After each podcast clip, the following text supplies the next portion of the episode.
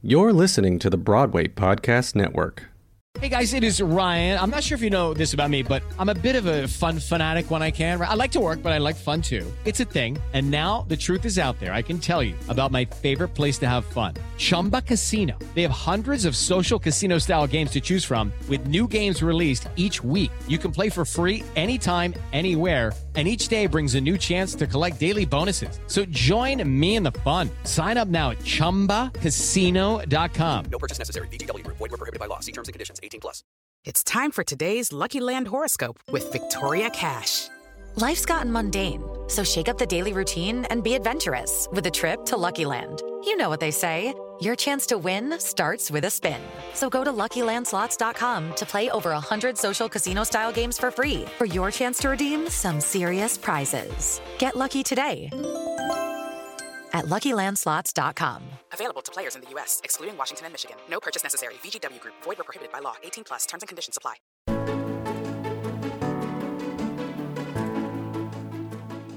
Over the course of his career, Jay Binder has championed now stars like Laura Benanti early in their careers, assembled the original casts of some beloved shows, and helped audiences rediscover classic musicals at encores. But what is the secret to his success? What makes a good audition? What makes a good collaborator? More importantly, what makes a good casting director? And what's in store for the future of Binder casting? I'm your host, Mark Peikert, and you are listening to Jay Binder, A Life in Casting. Well, Jay, so I want to know we've heard from so many amazing actors who rave about what you are like in the audition room. Is that something that was always natural for you, or was that something that you learned through trial and error over the course of your years in regional theater? It was always natural uh, because you can't be in this business in any capacity unless it's in your blood. And you certainly can't work in this business unless you love actors. Actors, I always say, are the aliens because they create uh, characters through their own being. That's, uh, and I use that in the most complimentary sense. And so being an actor is not easy, no matter how many years you've done it or how skilled you are. It's becoming another person through yourself what's so interesting is you're saying that casting a good casting director loves actors but almost every actor i've ever spoken to eh, hates auditions and is terrified of going in front of casting directors. Is that how do they how do they overcome that mentality? What's the best th- way to walk into an audition? I think the best way to walk into a, an audition is to believe in two things. A to play on your nerves and to really, really use them to your advantage so that there's adrenaline going and indeed there is complete and total focus. As Kate said, there's a complete difference between auditioning and rehearsing a play. But the most important thing is when you walk into an audition, whether it be a pre screen for a casting director or for the creative staff, from that moment you walk into the room, that's when the audition begins. Uh, that's when you have to give those people you're auditioning for a gift. Each actor has a gift to give. And so if you are open, then we're going to be much more charmed and we're going to be much more inclined to want to accept your gift. And that's something that, you know, is not easily accomplished, but it really is a major key. The other major key is that in that audition, at that moment, you need to give an opening night performance. I mean, you need to be so secure in your preparation that you can actually deliver the goods as you believe them to be the truth. And you cannot do it halfway. You have to make a complete commitment. And I think that's those are the major, major things. Now you have to be prepared. You have to have done your homework. Uh, I always believe that when you're looking at a side, um, rather than plan out every moment, to pick the three or four key points within the scene that you have to achieve, and then let the spontaneity carry you to each uh, tent pole, as it were. And that really is the best way to keep the spontaneity, but to also know what you have to achieve. Laura talked about you coaching her before auditions. Is that something that you do a lot? What what prompts you to take that kind of care with a with a performer before an audition? It all depends on the performer. I there are certain uh, things that I know the director is looking for that I want to point out to the actor. And there's a fine line between I don't direct, do you know what I mean?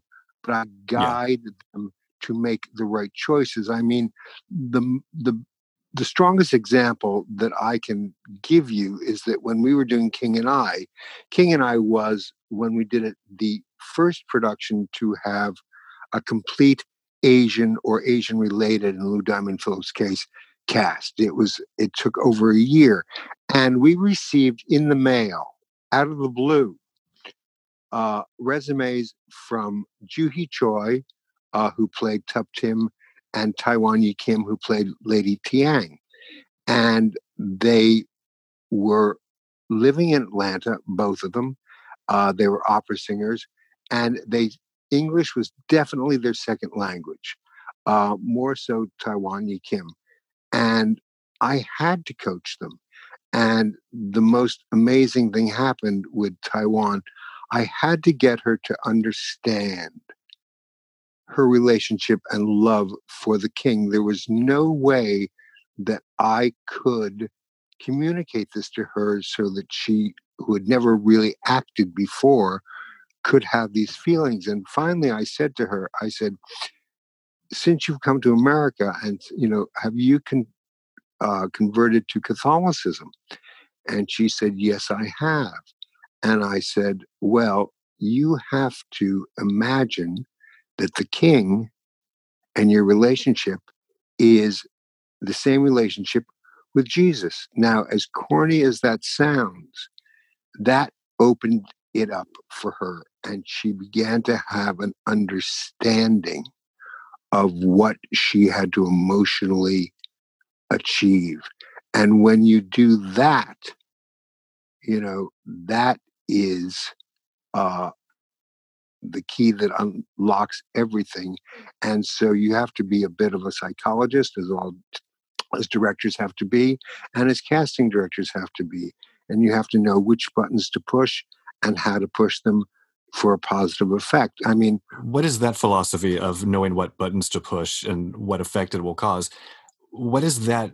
How does that translate to your relationship with uh, the director or the producer? Well, well, the thing about it is, is that you know when uh, there are some directors that know me very well and that have turned to me and said, "Have you coached them?"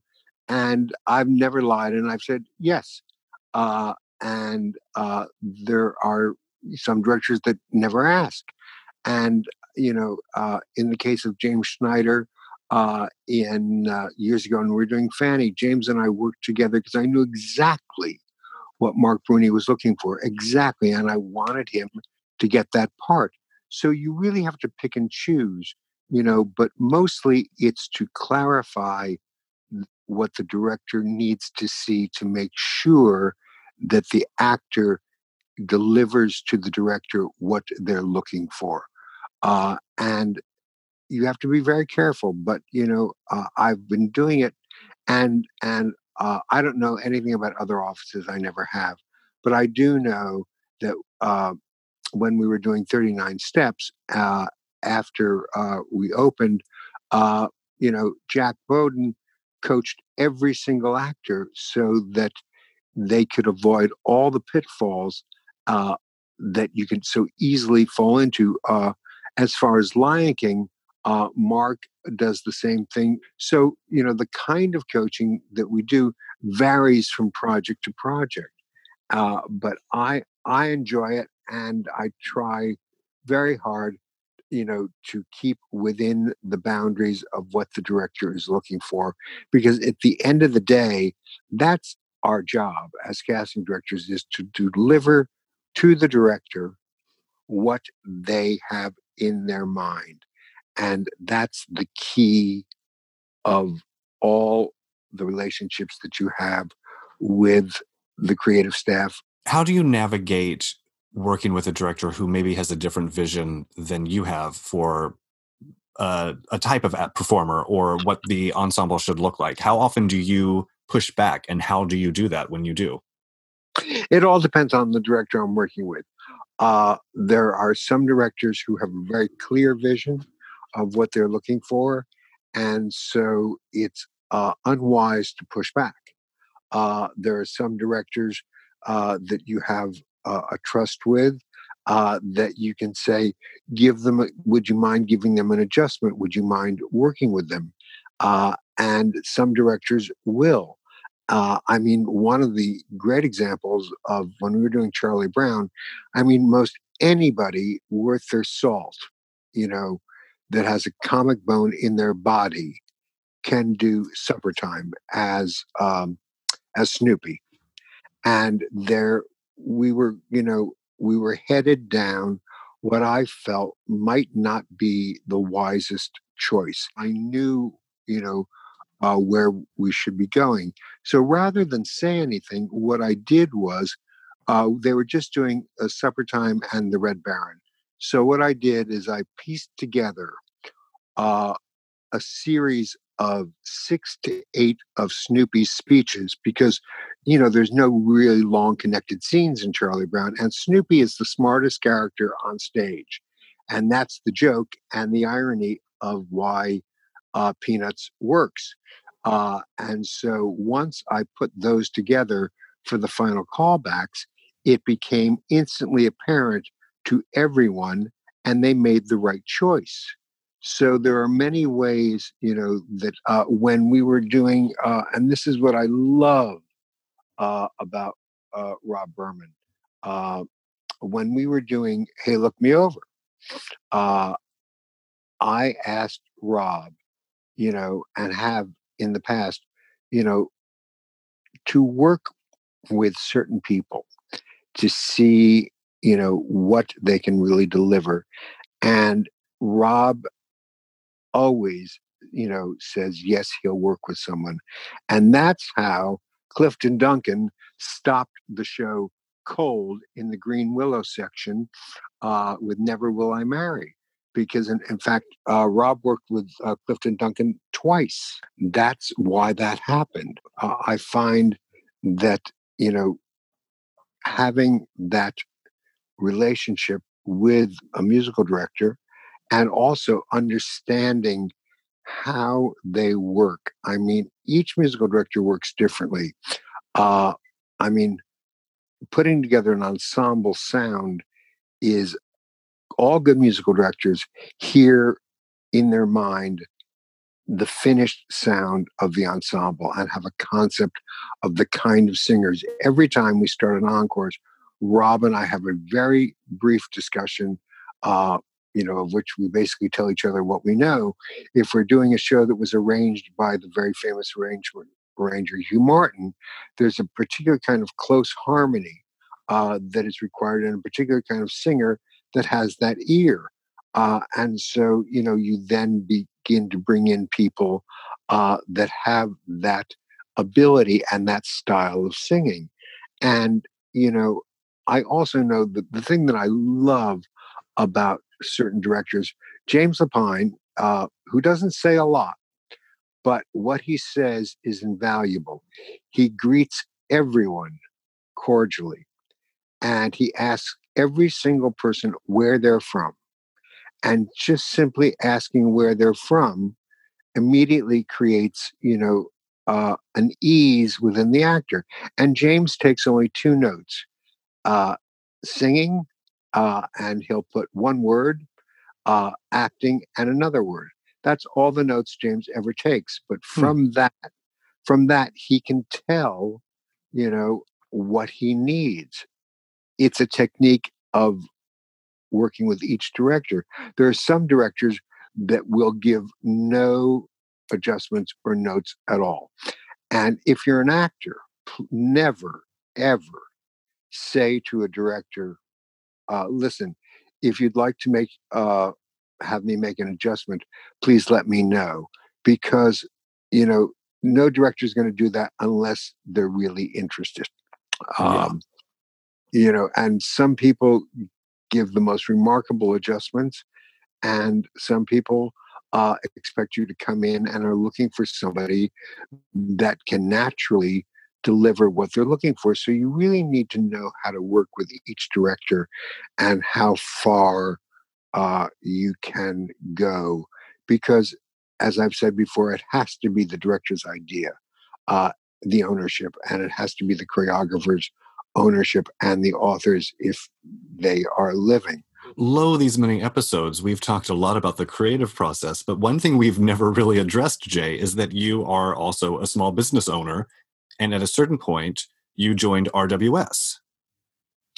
Well, it was very interesting because as the business was changing, RWS approached me. Uh, I first met with Rustin Manuel, the COO. We talked at great length about RWS acquiring Binder Casting. Well, I before said, before you get too far into that, when you say the business is changing, what do you mean by that?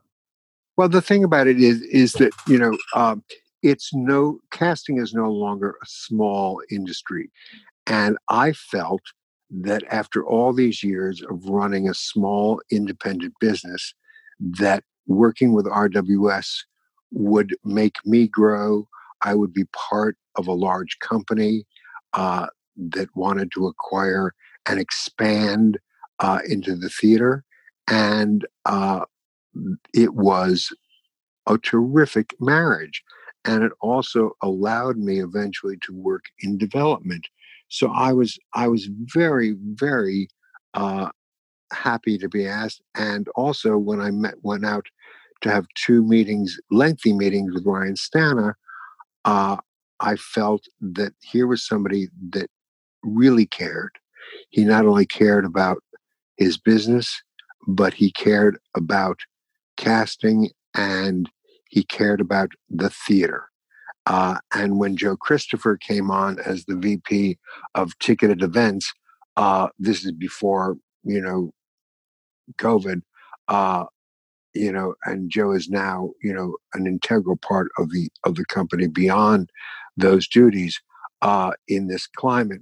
But you know, I had worked with Joe uh, and I loved him, and he was a damn good and is a damn good general manager. Working with general managers is a very tricky thing to do, and they're all good, and but each one works in a different way.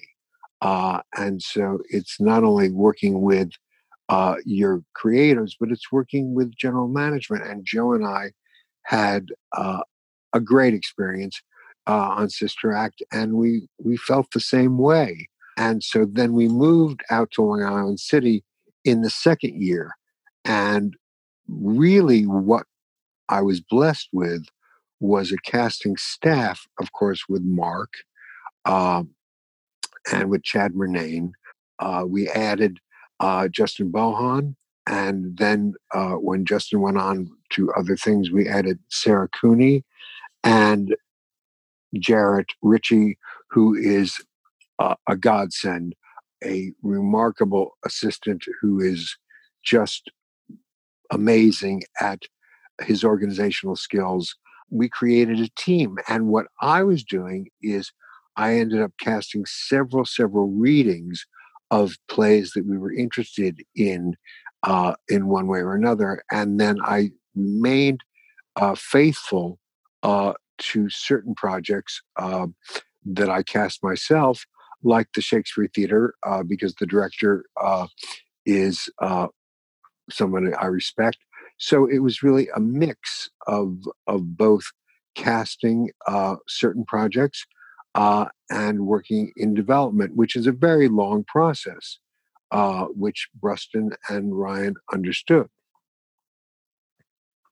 And when you you were talking a little bit about the RWS offered you the chance to go into development? What what did that look like for you? Well, it's something I've always wanted to do because, you know, uh, as Arthur Laurents has said, you know, in his book on directing, uh, you either have it in your bones or you don't. And fortunately, uh, I've always had a very good sense of the construction of a play, um, what is needed to tell the story, what is missing to tell the story, uh, different ways that authors can approach telling the story. And that's been a joy uh, working on new plays and uh, helping the author and suggesting. Uh, I mean, you know, Neil, you have to work with every author differently. I mean, you know, I learned from Neil the most because Neil, being the genius, he always said, "Tell me what's wrong. Don't tell me how to fix it." Oh, that's I'm stealing that for my life. Right, exactly. Me too. I've tried. If I were, you know, I wish I were more successful at that. overall, Ryan, rightly so and brilliantly, uh, had because of his relationship uh, with uh, with uh, Pittsburgh uh, and Point Park uh, when they were building a multi-million dollar arts complex. Well, Ryan negotiated a way that we had our very own tryout house and uh, when we did um, uh, The Old Man and the Sea with Anthony Crivello, it was the perfect place to try it out. It's a state of the art uh, facility, both a major proscenium and a, a, transformational black box. And so that was also part of Ryan's genius in that be, uh, creating a home by which we could try things out. Uh, and that, you know, because most of the tryouts that uh, are happening in resident theaters have to come up with a tremendous amount of enhancement money. Now, so do we, yeah. but not to the degree that other theaters are asking. And so that was, you know, made uh, a home for which uh, we could, after workshops at RWS, uh, we could uh, have a platform to perform in front of a live audience because no matter how many workshops or readings you do, there's a difference. Uh, you put uh, paying customers in the seats and you learn far more than you ever could doing readings and workshops because readings and wor- workshops today are not what Michael Bennett invented. No, workshops no. today are in many ways yes, you learn about the piece and you develop, but they are, and they were rather, because things will change in this world, God knows, but they were glorified backers auditions. The world is going to change, and we have to change with it. I mean, well, is this is this the future of Jay Binder? Are you going to go into producing more than casting? I don't know. I mean, I I really don't know. I I have um, I have to take stock of what my future is, uh, I I know that I leave Binder Casting in very able hands. Uh, you know, between Mark and Chad and Sarah and Jared. Uh, I so wait, you you are you are officially announcing your retirement from Binder Casting. Well, I'm going to uh, I'm going to retire and when needed consult you know, as you know. Well, I've that's been, the dream. Yeah, I've been doing this, you know, since the early 80s, which is a long time, you know, and uh, I have other things that I want to do. Uh, and um, fortunately, I have some very, very uh, loyal friends and contacts. Take a well deserved break because what you have contributed to the American theater, not just Broadway, the American theater is truly remarkable and so inspiring to so many people. So, for that, I, on behalf of many, many theater goers, thank you. And I have so many people to thank for the opportunities and for the collaboration as you know with with mark and Jack Bowdan uh, and Laura Stanczyk in the past and Sarah Prosser, uh, who worked for us, um, and was uh, so much a part of moving out.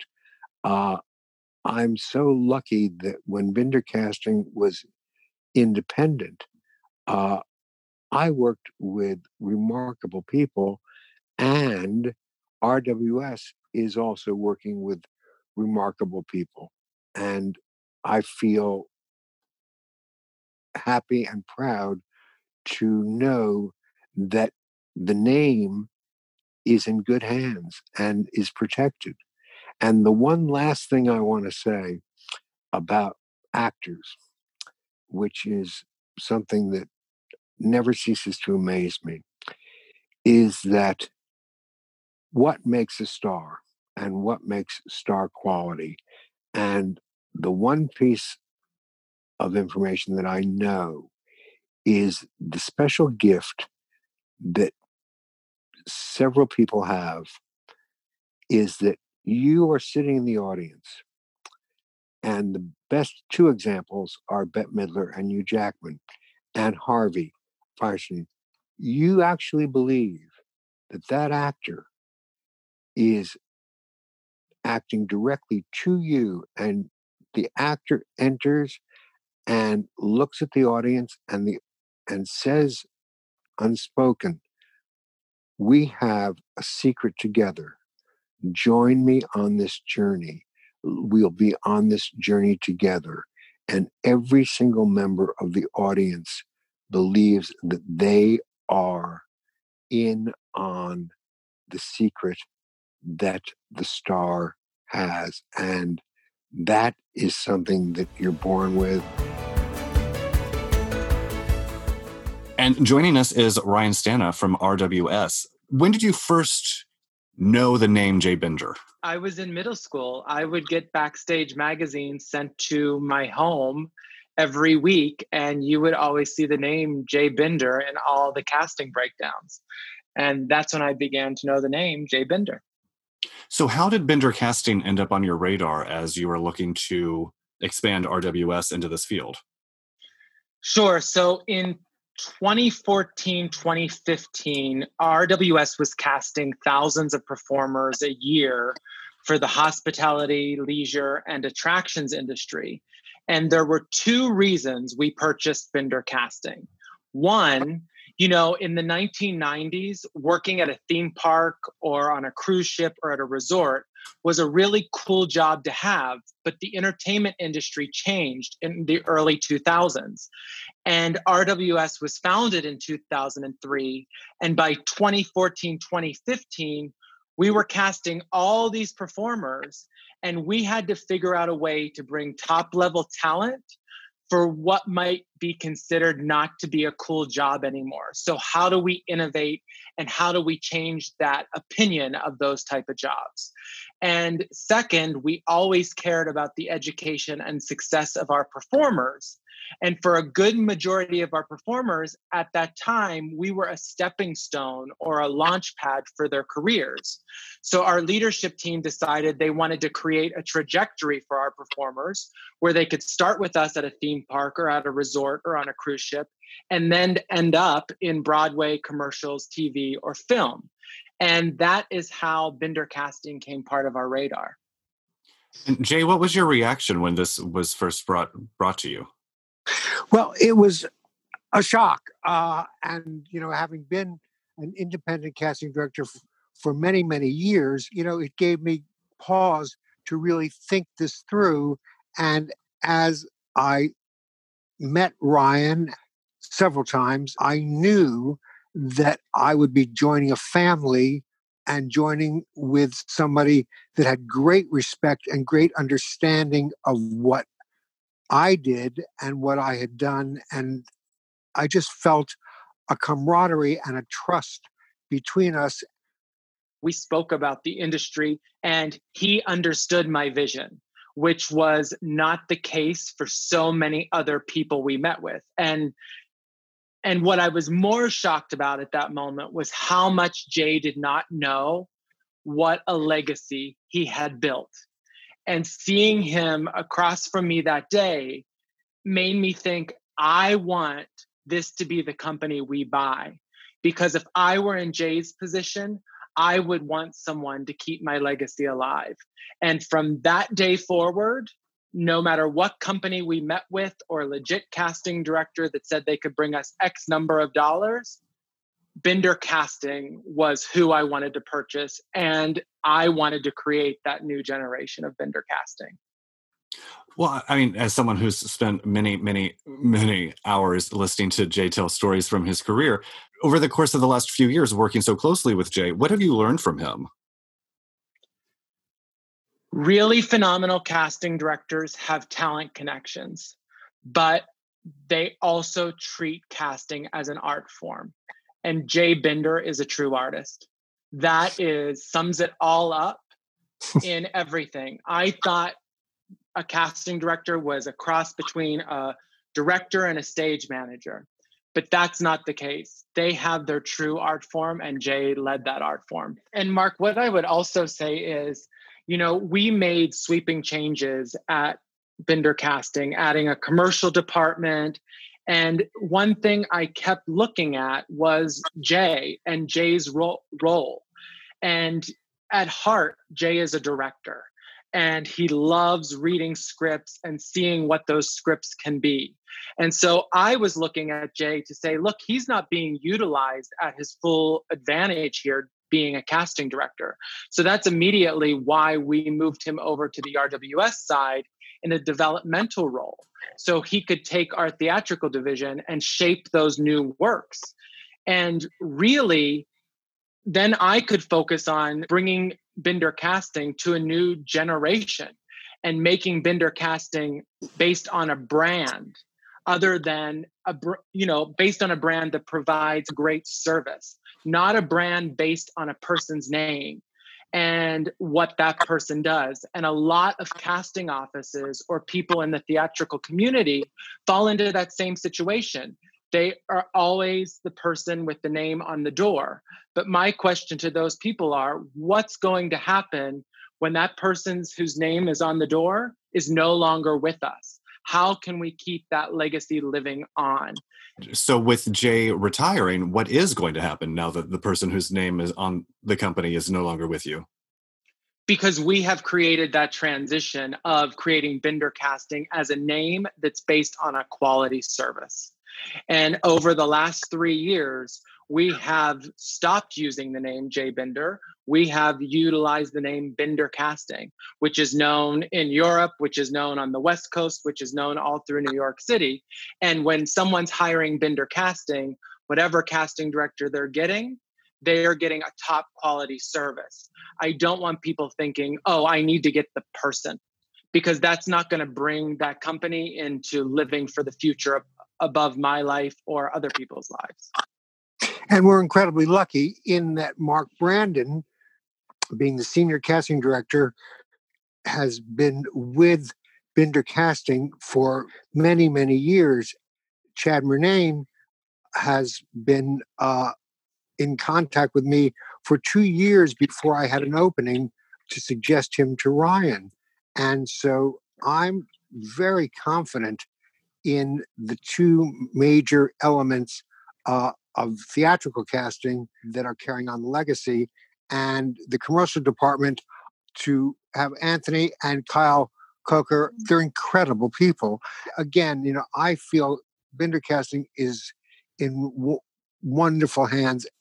It sounds like there's a lot to look forward to from both Binder Casting and from Jay Binder but this podcast, I believe, sadly, is done now. I just want to thank mm-hmm. everybody that's been a part of making this adventure possible. I want to thank, you know, Mark Brandon and Kyle Coker and Abby Buell uh, and uh, Broadway Podcast Network and Joe Christopher and you, Ryan, for supporting this, and Mark uh, for being such a generous and wonderful host. Uh, I'm blessed to have this relationship with you, and I cannot thank you and everyone that's been a part of this terrific adventure.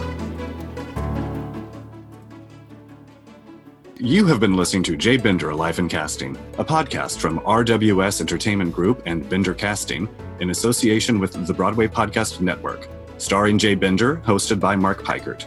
Produced and directed by Mark Brandon and Kyle Coker. With executive producer Ryan Stana, consulting producers Joe Christopher and Abby Buell, artwork by Justin Squigs Robertson, marketing concept by Kevin Lau, marketing content by Amy Cannon, and special thanks to guest star Ryan Stana.